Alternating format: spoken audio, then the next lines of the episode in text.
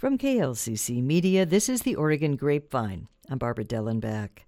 The Oregon Grapevine highlights fresh pressed conversations with people who are actively and passionately creating the present and future in which they wish to live.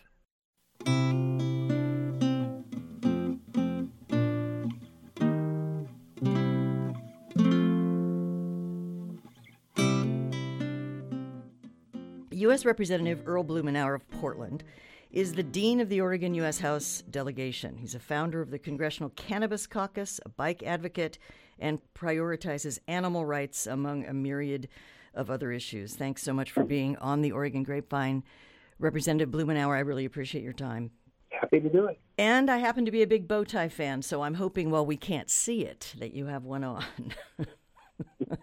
I do indeed. I think that's a family tradition of yours, isn't it? It is, in fact.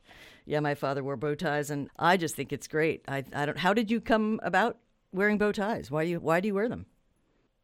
Well, I uh, occasionally wore them before I went to Congress. It was very interesting.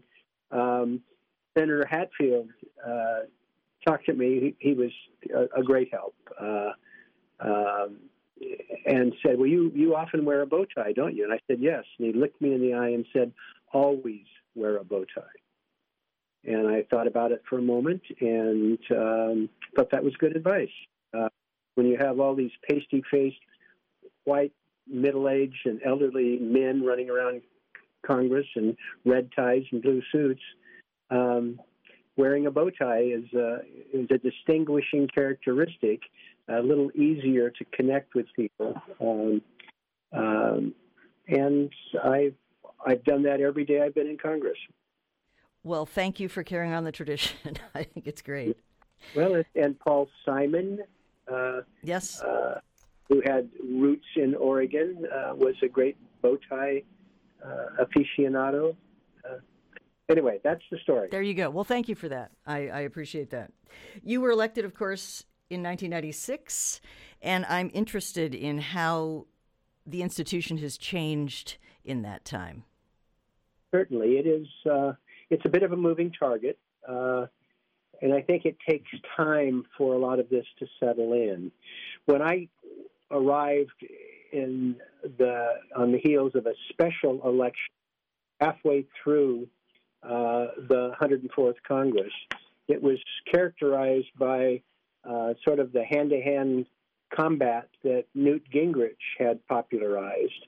Um, he had his uh, contract on America. Uh, uh, he had weaponized uh, things on the House floor. I mean, he really uh, regarded the other party as the enemy, not opponents, uh, and and refined that pretty pretty aggressively. Uh, and uh, there was uh, it was hyper partisan, very transactional, um, basically discouraging the informal interactions that helped lubricate uh, the legislative process uh, for all prior history, um, as well as just sort of connecting with people as people. That uh, got a lot harder, uh, and it's continued to this day. It has reached uh, untold uh, depths, I, I, guess you would call them, uh, with uh, Donald Trump and uh, extreme partisan election deniers, um, resurrectionists, insurrectionists. Um, it's it's been dispiriting. Um, and it's reached the point where we witnessed an inability of the majority party uh, to even advance their number one priority um, by passing a rule. Um, they couldn't pass a rule on the debt ceiling. Uh, they had to have, they only got, they lost 26 Republicans who voted against it. It was uh, the only way that we rescued uh, the economy was by having um, uh, over 50 Democrats vote for the rule to allow it to move forward, um, and then provided uh, the majority of votes uh, to be able to uh, avoid a catastrophic collapse with uh, the debt ceiling uh, challenge. For the first time in 21 years, the majority party lost a vote on the rule. Um, they didn't lose the rule vote on the debt ceiling because we provided uh, votes to help them get across the finish line. What we have seen is that these uh, differences have been inflamed by social media. Over the last several years, um, we find that there's every uh, incentive for members of Congress to say ever more outrageous things uh, and drive that on social media, uh, primarily for fundraising purposes. Uh, you look at the at the people who uh, are often the most prolific fundraisers are people that just get on television and say crazy things, um, and like likewise with Twitter and attack the other side. Um, it uh, it pays off. Uh, they are they are successful. Uh, they they raise a lot of money. They get a lot of notoriety, uh, but it has had a very corrosive effect on the legislative process itself.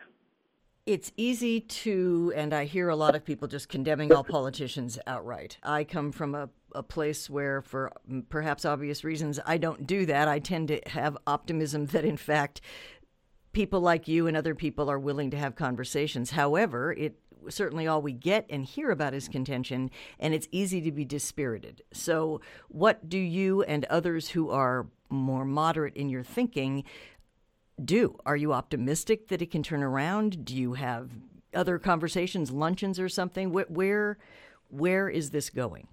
Well, I do think uh, that we are not doomed. Um, I do think that there are a number of men and women, actually in both parties, that uh, didn't uh, seek election to be uh, provocateurs. Um, and there are a range of issues that I've specialized in um, that are second and third tier issues. They're not top of mind. You'll never read about them in the Wall Street Journal or hear about it on uh, C-SPAN or MSNBC, um, but issues that nonetheless are consequential and have a bipartisan base of support. Uh, you mentioned in the introduction, I think, uh, the, the, animal welfare. Uh, this is an issue that I feel strongly about because uh, it is an area of great need um, but it's also something that brings people together. Uh, I organize the Animal Protection Caucus. It's bipartisan. We have legislation that we advance for animal welfare that not only makes a difference for human health, for animal welfare, for agriculture policy, but it has the potential of bringing people together rather than dividing them. Infrastructure uh, rebuilding and renewing America has been a, a high priority of mine uh, long before I went to Congress uh, and have specialized in that. And that used to be an issue that brought people together, although recently uh, the sort of the, the Tea Party, um, Trump acolytes um, weaponized support for uh, the infrastructure. But we had a, a major infrastructure bill that passed the last Congress, uh, the most sweeping in a generation. Um, but there were only 13 Republicans in the House that voted for it. In fact, one of uh, my friends, a Republican from West Virginia, actually was attacked uh, in his Republican primary for supporting the infrastructure bill. I mean, that is a staggering, breathtaking development. West Virginia was built on bags of money that Robert Byrd delivered to West Virginia, a tradition, frankly, that Joe Manchin continues. Um, and he lost a primary over that. It's uh, it's a it's a it's a different era, but I will say that that issues like that um, it's one of the reasons why I've worked so hard on cannabis. Uh, not only is it long overdue to uh, end the failed war on drugs and be able to deal with the horrific uh, racial injustice, the, the failure to be able to provide access to a, a therapy with medical cannabis that would, would be transformational. Um, this is something that I have literally been working on for 50 years. Um, uh, 50 years this month, actually. We had uh, the first bill that was ever passed by a legislature that decriminalized cannabis. Uh, but that uh, was done on a bipartisan basis. Uh, when I first started, the, cannabis legalization was very controversial and was actually opposed by a majority of the public until you had a chance to talk to them about it. Now, uh, the general public supports full legalization uh, by uh, a margin of uh, more than two to one. Uh, so I, I like being able to work in this space on issues that are important. They may not be the most important to everybody, but I would think uh, it's pretty easy to document things like animal welfare, cannabis reform, infrastructure. These are things that do bring people together. They are very, very important, and they've been neglected too long. As I mentioned, you are the dean now of, of the delegation, so congratulations. Thank you very much. what is the role for that, and does the delegation meet either either the six members of the House or all eight members of Congress? Do you all talk or communicate or have common common goals that you discuss or get together for lunch or whatever? Uh, that is increasingly difficult. There used to be a uh, a members' dining room that I would try and go to every uh, every week at least once, uh, where there were some big tables and people um, uh, would sit down with people from different committees and different parties.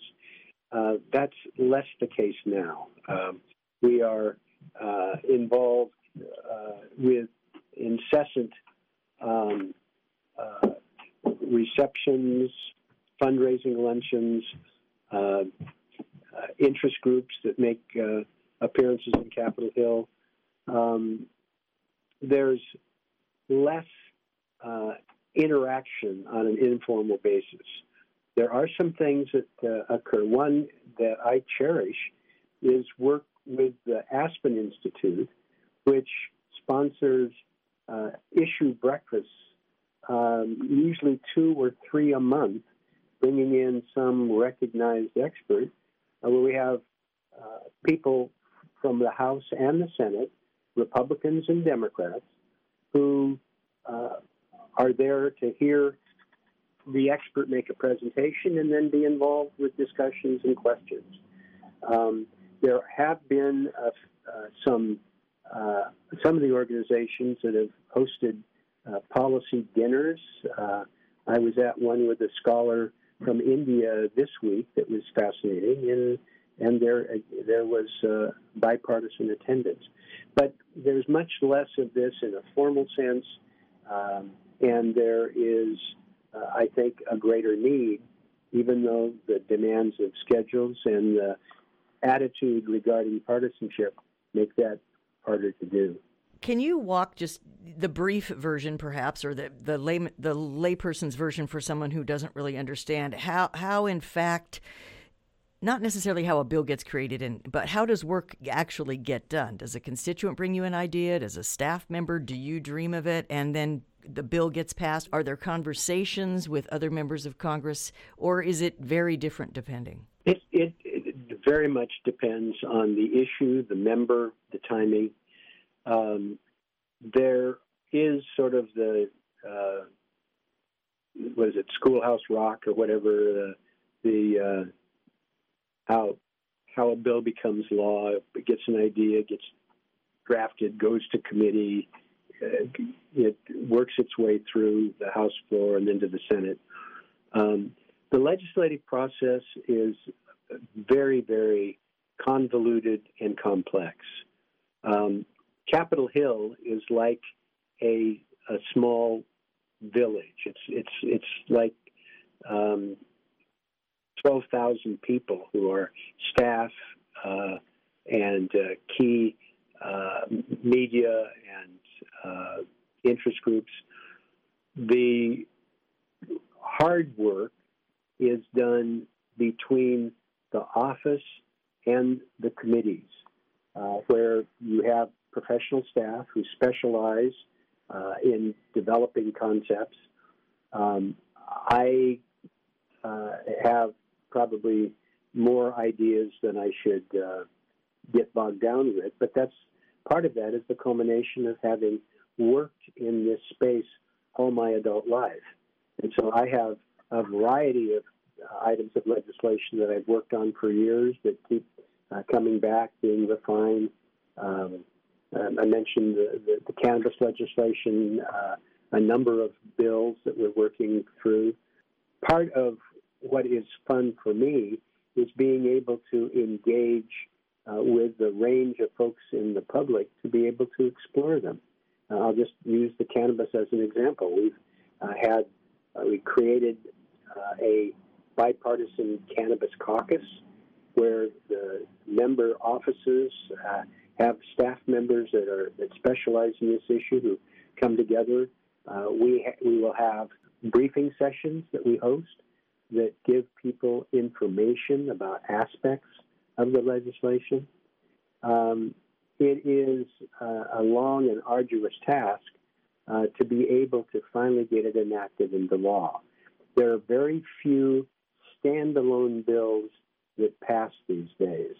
Usually they are part of larger legislative packages, and a lot of the work is to try and insert them in a larger transportation bill or drug policy bill uh, or getting it into the, the appropriations process.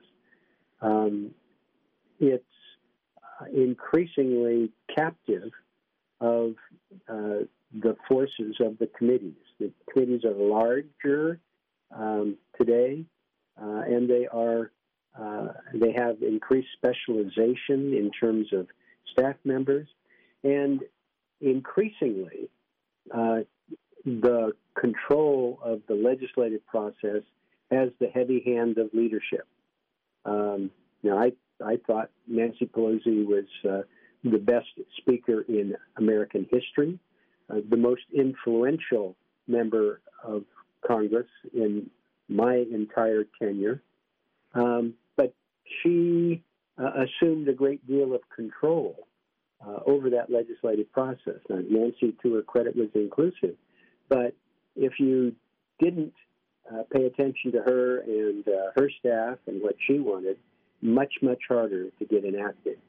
Um, but there's no single uh, step that goes forward. It is uh, you, you want to tailor it to the issue, tailor it to the times, and craft it in a way that speaks to the strengths that you have in the interest that the public is facing. Uh, it makes a big difference if the public supports it and is excited about it. So I'd like to extrapolate for a minute. If, since now there's these big kind of omnibus or big bills that you were mentioning, that instead of it being one particular piece of legislation that you pass, et cetera. First of all, I'm assuming maybe a lot of members of Congress don't read the whole thing, although that might be up for up up for interpretation. But do you think people kind of sneak stuff in or how, you know is it is it a good thing? Do you think this is a good way for it to go or do you wish that it had gone another way or do you want to stay away from that? I think it's uh, in in practical terms uh, this has been driven by the times by the pressure uh, by the complexity of legislation. Um, nobody reads all the bills. I mean if you pick up uh, a complex tax bill that may be uh, 500 pages. Uh, and even if you sit down and read it and stayed awake, uh, you wouldn't fully be able to understand the the cross references. Uh, legislation to, be, to interpret is an art itself. I had one of the most interesting classes I took in law school was legislative drafting, learning about the the tools that the men and women who work for us in what is called legislative counsel, uh, the role they play, whether it's in the state legislature or in Congress. Uh, it's uh, the complexity we have in an era of highly contentious uh, partisanship, uh, where there is an, an, amazing array of very powerful special interests and bills that are rarely simple and straightforward. Um, there are layers and layers and layers of complexity um, and just uh, infrastructure in terms of the cross referencing uh, to the various modes, standards, and requirements. Uh, it gets complex in a real hurry. What do you do for fun to kind of keep your mind on on the positive parts of all of it? Well, I I like being involved with this process. I've enjoyed it. I've had some success uh, that I'm proud of in terms of pioneering work. The, the, this last Congress, we passed the most far reaching environmental provisions uh, for energy uh, efficiency. I've been working on those for probably 13 years, uh, back in the uh, early stages of the uh, Obama administration. But we kept at it, moved, uh, mobilized support, made it a political issue. Um, and ultimately we enacted um, uh, the legislation that I first introduced uh, over a dozen years ago. Um, I enjoy the people, uh, some of the people. Uh, it's it's fascinating. The 535 men and women who are in Congress, uh, every one of them's got a, a story. One of the things I enjoy doing is finding ways where there is a personal connection. I, for years, I have given a pretty comprehensive letter to every new member of Congress about things that I wish people had told me and my family when I was first elected. Uh, and I hand deliver it to people in both parties. Um, uh, it's uh, it's something that uh, helps me understand who's part of that process. Um, and then things like energy conservation, bicycle, bike partisanship uh, is an area where I found uh, it, it's not sort of an, uh, a, a, trivial issue. The bicycle is the most efficient form of urban transportation ever designed. Um, burning calories instead of fossil fuel has a huge impact on our communities uh, in terms of safety and access. Uh, makes a huge difference for young people. Um, uh, the cyclist is an indicator species of a livable community.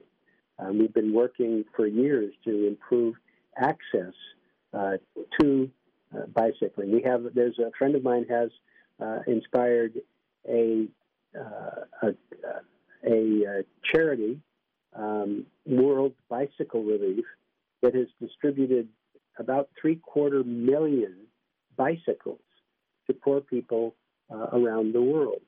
Uh, and for that poor family, that bicycle can be transformational. It means that the if the kid is able to get to school and have an extra hour to study, uh, or that uh, the mother can take products to market to sell. Um, and as I said, everybody's got a bike story, and that's that's a way to bring to bring people together. Now, today we are facing a crisis in terms of bike and pedestrian safety. There's uh, the the rates of injury and death have skyrocketed, uh, particularly in the aftermath of the pandemic. But this is this is something that doesn't have to be very partisan. It's not grotesquely expensive, and it makes a difference for families and their lives. So these are these are things that I find um, uh, I find rewarding and interesting. Uh, I've had pretty good luck integrating uh, what I do for a living with people that I know and work with, and things that matter to my community. Uh, it's uh, it's it's energizing.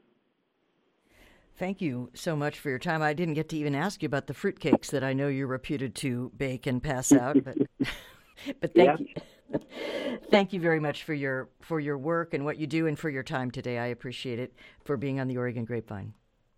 No, happy to help. I hope it was useful. You've been listening to KLCC Media's The Oregon Grapevine, fresh pressed conversations with people who are actively and passionately creating the present and future in which they wish to live.